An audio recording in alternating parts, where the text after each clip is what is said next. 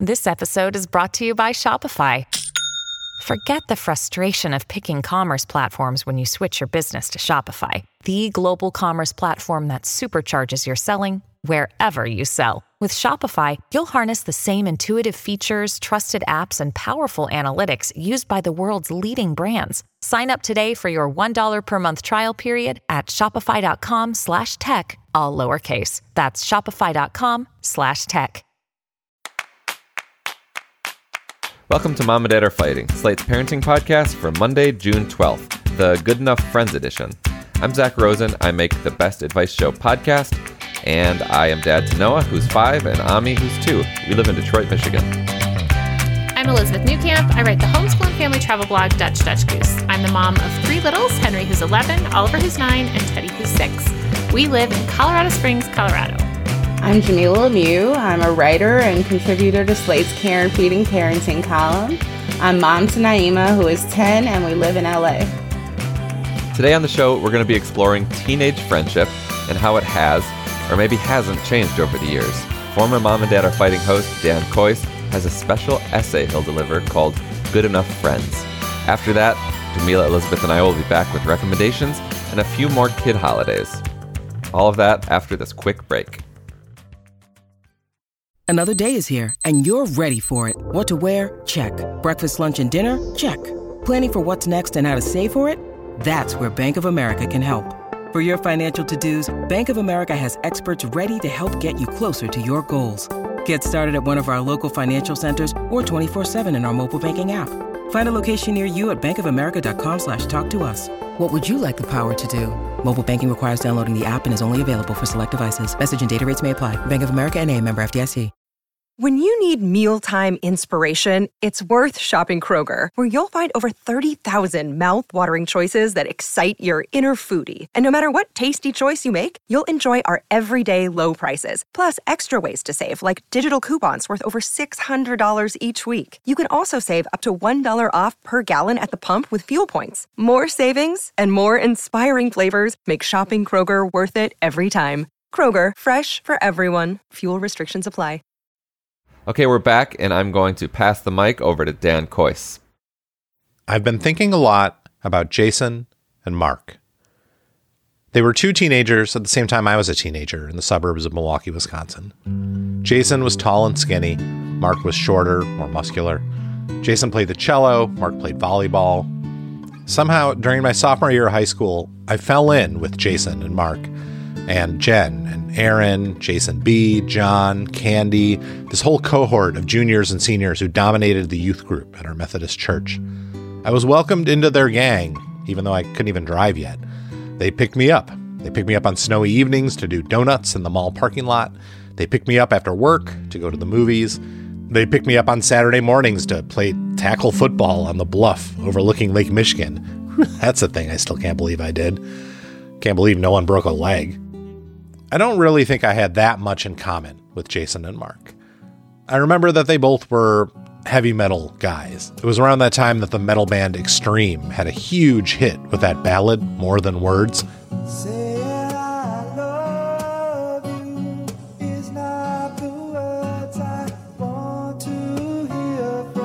They found that excruciating because Extreme had been one of their favorite bands when they were intense and dark.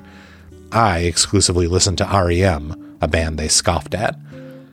We knew one another because of church, but I have no idea how religious they were. God wasn't a thing we talked about outside of the fellowship hall, and even there we left most of the talking to the youth minister.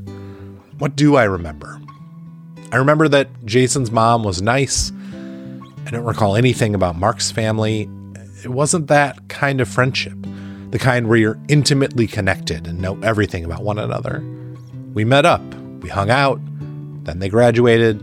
I basically never saw them again. I thought of Jason and Mark this past weekend after my wife and I spent another half hour encouraging our teenagers to make some plans, get out of the house. Little came of it. Half hearted texts receive half hearted responses. School friends have crew practice or something else going on. No one wants to go out into the rain. Maybe they could just know, talk on the phone while playing video games. There's this debate going on. You've probably read about it about teenage isolation, teen loneliness, smartphones. I'm torn between not wanting to seem like a fuddy duddy and feeling real concern about how friendship works among teenagers in 2023. Yes, there are still some teens who go out with friends, hang out in basements, even throw the occasional kegger. I hear about them, but I see many, including my older daughter, spending most of her time at home rather than out with peers. Even my younger daughter, who's much more willing to try to make plans, ends up by herself much more often than I ever did at that age. Look, it's silly to compare their childhoods with memories of my own. My memories are surely weighted toward fun outings, conveniently forgetting the many, many nights I must have spent at home. It's not an accident. I know so many episodes of The Simpsons by heart. And anyway, the time my kids spend in their rooms is way different than it was for me. I think of that time as wasted, but of course it is, in fact, social. It's just social in a way that doesn't make natural sense to me. It's spent texting people they met on the internet, or watching and making TikToks, or chatting in a Discord with people who love the exact same animes, or whatever. I'm forever talking to parent friends about all of this. It's our main topic of conversation. And when we do, I'm often the one making this optimistic counter argument. When we were growing up, we were stuck with whatever kids were in our high school, whether we had anything in common with them or not. These days, the entire world of teenagers is open to you. My 18 year old, for example, has a direct line to people who understand her experience and love the same things that she does. Could she pluck from the haystack of her high school the needle of a friend who analyzes Madoka Magica, rages about politics, and listens to Carly Rae Jepsen on loop? Maybe. More likely, no such needle exists but you can find people just like that online. What a gift. And yet, the crisis in teen mental health deepens. Teens spend less and less time hanging out. A recent survey determined that 50% of teens met up with friends almost every day in the 90s. That's down to 25% today. And we parents, we try to figure it out. It's got to have something to do with smartphones, right? Is it the pressures of social media? Or maybe the problem is that society doesn't offer enough third spaces, places where kids can be out of the house but not hassled by authorities or salespeople. Or that every kid's calendar is packed with SAT tutoring and crew practice. Oh my God, it is wild how much time the crew team spends practicing. Really, aren't they just rowing? Is it the pandemic? Is it climate anxiety? Grade stress? Economic panic? A car centric world? Almost certainly, the problem is a combination of all these things in different measures for every kid. That's what most parents I know say when we discuss it, which is all the time. But mostly it's the phones, we add. As I've talked to my kids and read panicked stories about how sad high schoolers feel now, I've been thinking a lot about my small Midwestern high school and its many limitations and its pervasive late 80s unfriendliness toward nerdy kids, and how, nonetheless, I made it through, mostly happy, mostly unscathed. When I say I don't remember that much about Jason or Mark, I'm not trying to be rude. I'd be shocked if Jason and Mark recall more about me than I do about them. We were casual friends. In the era of landlines and first generation Macintoshes, we still found ways to spend enormous amounts of time together. I remember them now as good enough friends. My high school life was filled with such people Rob and Tom, the other funny guys I did theater with, Lynn and Jenny, who I befriended at camp even though they lived across the city, Mark down the block, who would show up at my front door on nice days with his tennis racket. Sometimes we got jobs at the same places or visited one another at custard stands or swimming pools or the grocery store we floated into and out of one another's lives over the four years of high school, depending on who had a boyfriend, who was going away for the summer, who had a car, whose parents had grounded them. These days, I'm reconnected to most of those good enough friends on Facebook, which feeds me good enough versions of the lives they lead. Jason works for some kind of tech company. He appears to be very into chess. He was into chess back then. If so, I had no idea. Mark's a doctor he loves to post photos of him doing outdoorsy stuff with his family. They seem to be doing great. What I mean is, I know about as much about them now as I did then, just minus any actual in person interaction. I wish we could hang out sometime. I'd probably pass on the tackle football. Through my life, even in high school, I've also accumulated a few great friends, the friends of my heart, the ones I make a point to see when I'm in their cities, crash in my guest room, who commit to fire pits and movie nights. Those friendships can last decades. But I find that at age 48, I don't have so many of those good enough friends. Actually, I, I have dozens of them. It's just that they're all on the internet. And so while our interactions are rich and funny, they're almost never in person. The internet is where I think a lot of my teenagers' friends live too, whether they're school friends who don't get together in person, or Discord friends who live in Italy or Minnesota or God knows where. And some of them really do seem to be the friends of their hearts, people they profess deep secrets to, people who share their worldview. And I don't want to discount those friendships, which are fun, nurturing, meaningful, everything you'd want a close relationship to be in this atomized age. Yet it's striking to me how teenagers avoid navigating the awkwardness of real world connection. The New York Times surveyed kids recently about this. I remember one kid said, When I'm online, I can mute myself and they can't really see me. I can't just mute myself in real life. I never had that. Maybe having online friendships of the heart would have changed my high school experience. But I wonder if it would have changed for the better. I couldn't mute myself with those good enough friends. They really saw me. I had to learn to deal with them and their extreme fandom. They had to learn to deal with me, my fussiness, my nerdiness. That was the bargain we made to have people to hang out with. I wonder what version of childhood offers more happiness the one spent with perfect friends whom you never see, or the one spent with good enough friends who, as I was, are up for whatever. Again, that was Dan Kois and his essay, which was originally published on Slate's website. It's called Good Enough Friends, and we'll link to it in the show notes. Well, that was lovely. What did you two think of that? I definitely can relate. I've cycled mm-hmm. through a lot of good enough friends throughout my life. People who, you know, we bonded, we had our time together, but we weren't necessarily joined in a lifelong friendship. And I think of them fondly and the time that we spent. Um, but to his bigger issue, which is, you know, his children preferring to be alone in the house on social media as opposed to hanging out with their friends in real life, it's definitely a concern for me, you know, and something I'm already monitoring with Naima, even mm. though she's at the age where I'm, you know, in control of her social schedule. She just doesn't come up with a lot of play dates, you know, like she says she wants more, but you know, she's never saying like, "Hey, can so and so and I hang out?" You know what I mean? So it's up to me. And I think, you know, while she's still young enough for me to do this, something I really want to do is set up more play dates for her this summer. You know, I've been asking parents when I see them like, "Hey, let's get the girls together this summer," you know, like trying to put it out there and hopefully they'll respond favorably when the time comes to actually schedule something. Um, so I think for those of us who have younger children, we should think proactively about getting our kids together in person, offline with their mm-hmm. friends.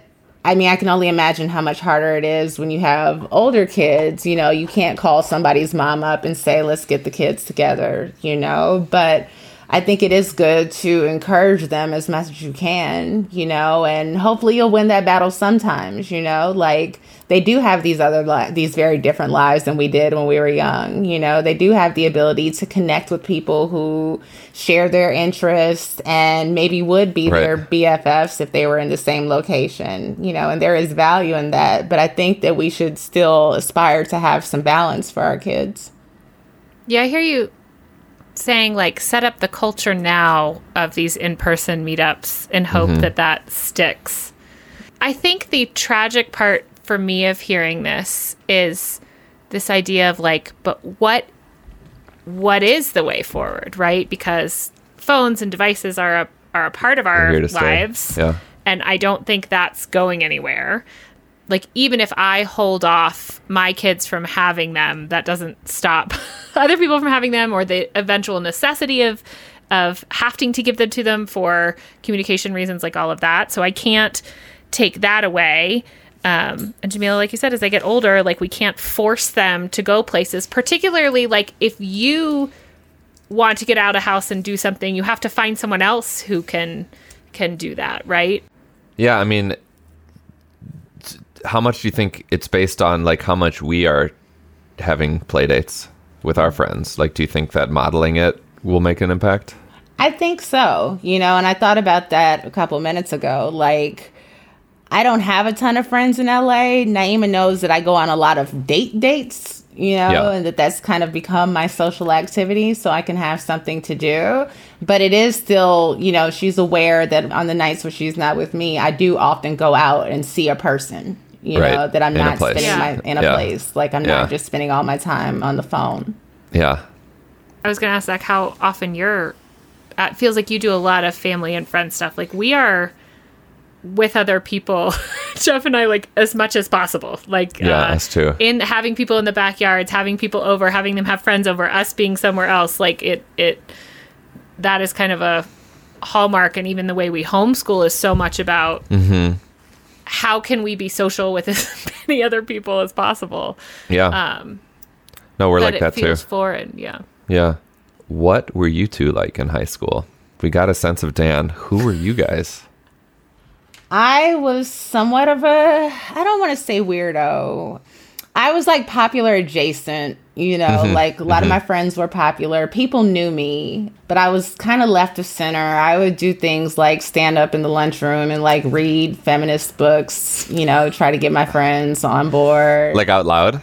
yes. I love that. Like I remember one of my friends distinctly telling me to shut the fuck up, you know, like I um I was very outspoken and passionate about race and gender. So some foreshadowing to who I would become, I suppose. Yeah. I loved spending time with my friends. You know, I never wanted to be in the house. I was always the one like and I didn't drive, so I was always, you know, at the mercy of my friends who had access to cars and I was the, always the one who didn't want to go home at the end of the night. You know, I was like, what's Yeah. next? What else? What else can we do? What Yeah. else can we do? You know? What were you doing? What were we Like, doing? what, what were the third places that, uh, Dan, as Dan describes them, that you were hanging out on? I think so. Our biggest third place was this restaurant called Cafe Florian. There was this really cute boy who worked there. He passed away. Well, he died pretty tragically. Um, just this really great, nice guy named Tumble. And it was a restaurant. They had good desserts. I would often order dessert as my entree because that's what you can do when you're out without your parents Hundred percent. you know um i think restaurants for us were the big Yeah. third place you know we couldn't Yeah. go to bars yet we couldn't go to clubs there were some teen parties you know we definitely went to those as well but we ate out a lot Yeah. Did you go out in like a big group? Like you felt like you had a pretty like significant group that you kind of hung out with or? Our extended group was bigger but it was about i'd say like the average outing would probably be like four of us you know? Um i was in a group of maybe about five or six girls and a couple of you know other people. There was like a boy group that was adjacent to us that we Yeah. would sometimes hang out with there i'm sure there were probably some bigger outings but usually it would be a good you know three or four of us Yeah, I went to a smaller high school, but I feel like I was pretty much fundamentally the same person. Like I had a group, I was with my friends all the time. I was lucky that um, my house was a lot of times the house we were hanging out at, but we also had, you know, a couple other homes that we would go to and sort of Yeah. this same group of people. We spent a lot of time at this will surprise no one school events.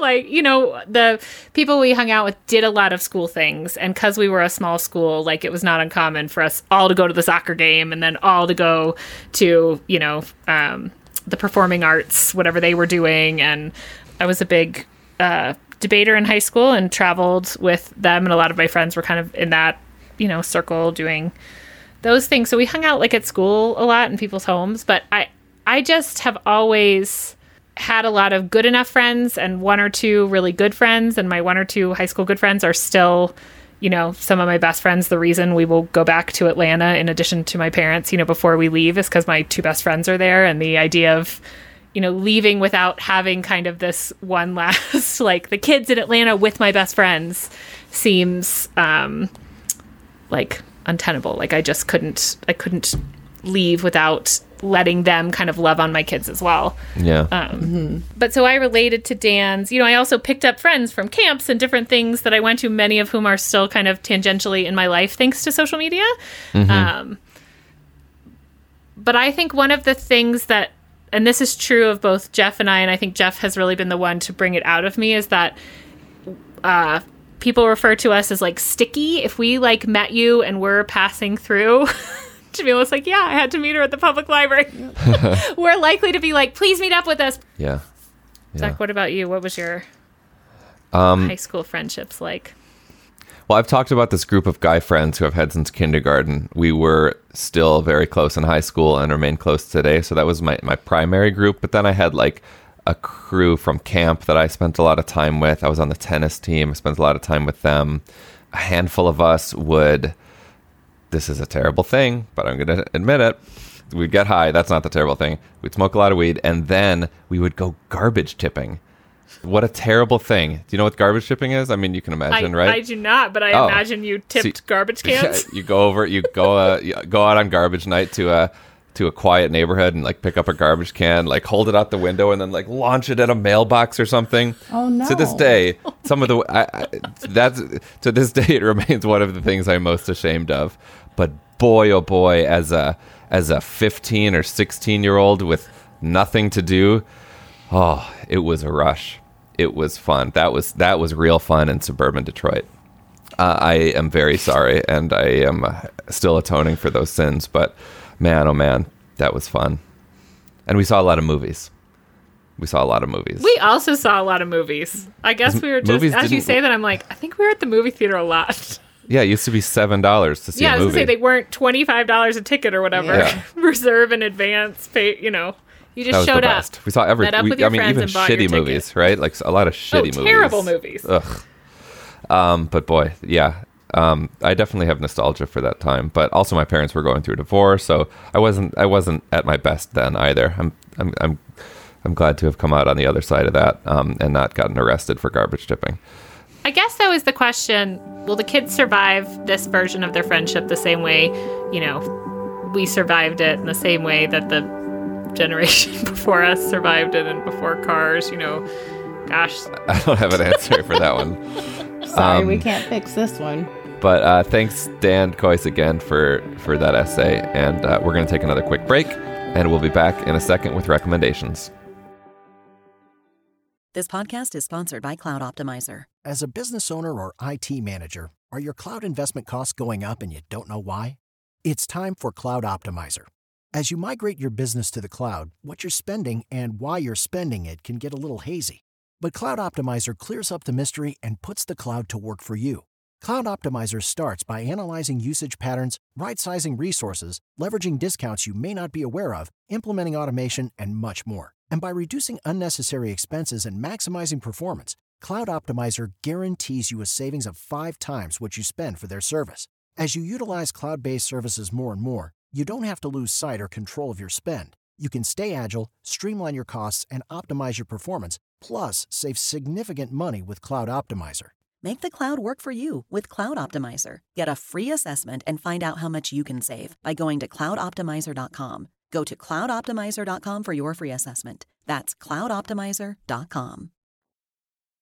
Okay, recommendations. Elizabeth, you got a gaggle of stuff. I am recommending one of my favorite things about summer. Brings back lots of nostalgia. Summer reading. And you guys, the summer reading programs this year are amazing. I'm just going to name a few. We will link to it. You can do Book It this summer. You can sign your kids up for Pizza Hut Book It. They can uh, read and earn their personal pan pizzas. Go do it. It makes you happy too because it brings back all of those great feelings of getting to eat pizza for books. Uh, Barnes and Noble has a wonderful um, summer program. You can print your chart online or pick it up, and you get to pick out a book. They have a selection, but the selection of books that you get if you finish the summer reading are excellent. My kids love getting to go into a bookstore, and I'll get a brand new book from a bookstore. It's just kind of a fun thing. Everyday Reading is a blog that I just love. She puts out summer reading charts every year. I like to print them on the architectural prints. So they're huge. This year, of course, that doesn't work for me. So I just printed it on a little sheet. They're kind of like coloring and summer reading. I love it because you can use it for any age, right? Like you can be reading um, one little picture book and coloring it in. My kids like to finish the picture. She has this year's theme, I think, is like camping, but she has a bunch. You can print them from any year. Um, Scholastic Online has online reading. They have made basically their entire digital collection available for free over the summer. You just sign up, you go on, they have games and stuff too. But my kids love to be able to read those books that I didn't purchase for them at the Scholastic Book Fair, but they really wanted to see. They can read them online this summer. Um, and finally, if you have a um, half price books near you, you can actually do this even if you don't, because most of their stuff is online. But the real value here are their reading lists. They have beautiful reading lists that um, have a whole bunch of books that you as parents probably didn't know about, but in my experience have been really, really great. So check out those summer reading programs. And uh, I just think it's such a good way. I remember just with so much fondness, like being rewarded for something I already really liked doing. Yeah. Uh, and also like encouraging me to read some new stuff um, and get, get a free book. Who doesn't love getting a free book? Great. Great. Jamilah? I am recommending The Simpsons.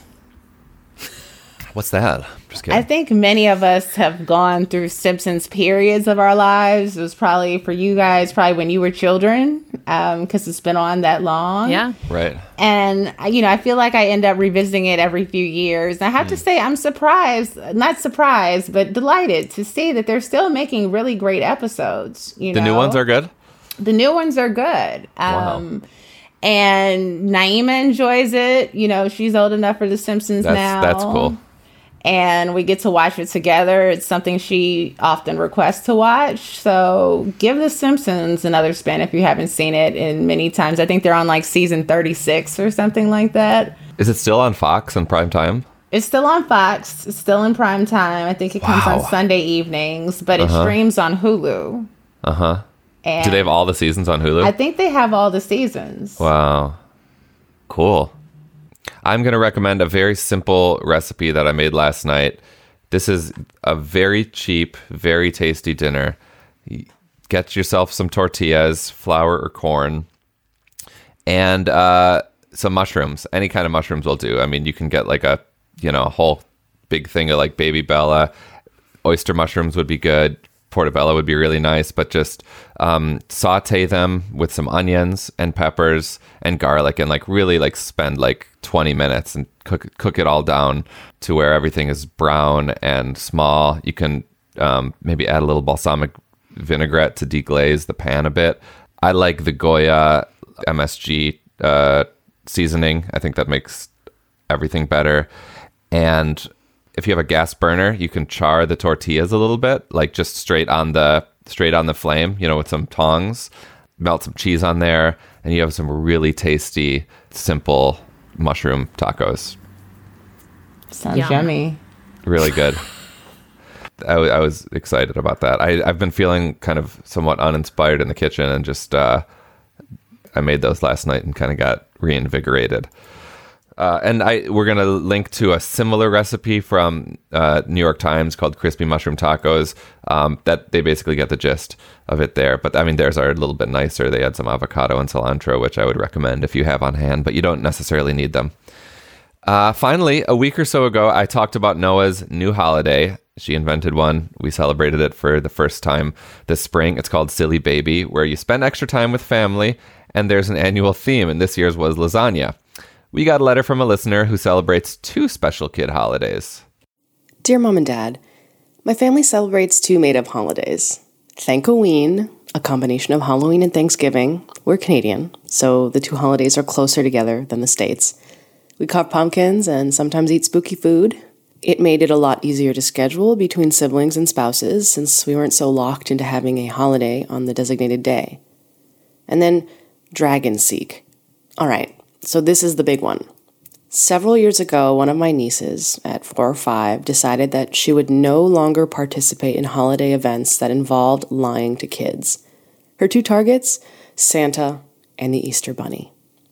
Santa was surprisingly easy to give up, but the Easter Bunny? Bunnies don't lay eggs. Bunnies don't deliver chocolate. As a secular family, losing the bunny part of Easter made it a challenge to figure out how to make the day special. Grandma and Grandpa, both retired teachers, came up with a clever solution. We can all agree that dragons are pretend. Dragons lay eggs. Dragons have treasure. Dragons give out quests. Now, instead of an Easter egg hunt, we do a dragon seek quest. Riddles are hidden in plastic eggs, and the kids have to solve puzzles to get the treasure. The kids and adults acknowledge that it's all pretend, which helps eliminate the lying to kids problem. Like Thankoween, Dragon Seek occurs around Easter but isn't locked onto a particular day. Not needing to celebrate on the day has been so healthy for us as a family. It really helps remove a lot of pressure. My husband is Jewish, and Easter can be a bit complicated. I'm very excited to be able to celebrate a springtime tradition with our little one that's without the religious pressure of Easter. Glad to hear about the new Silly Baby holiday and hoping it adds to ours. Love the show.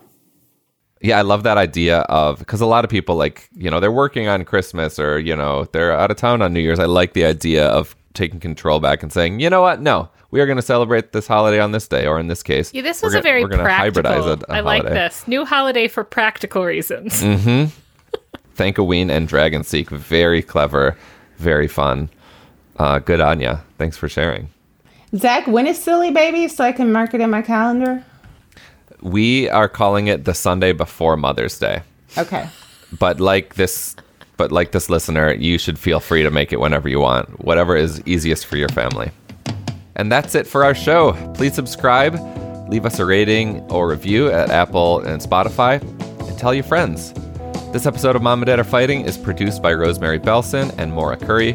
Shasha Leonard is the voice of our listeners. Alicia Montgomery is VP of Slate Audio. For Dan Kois, Jamilah Lemieux, and Elizabeth Newcamp, I'm Zak Rosen. Thank you for listening.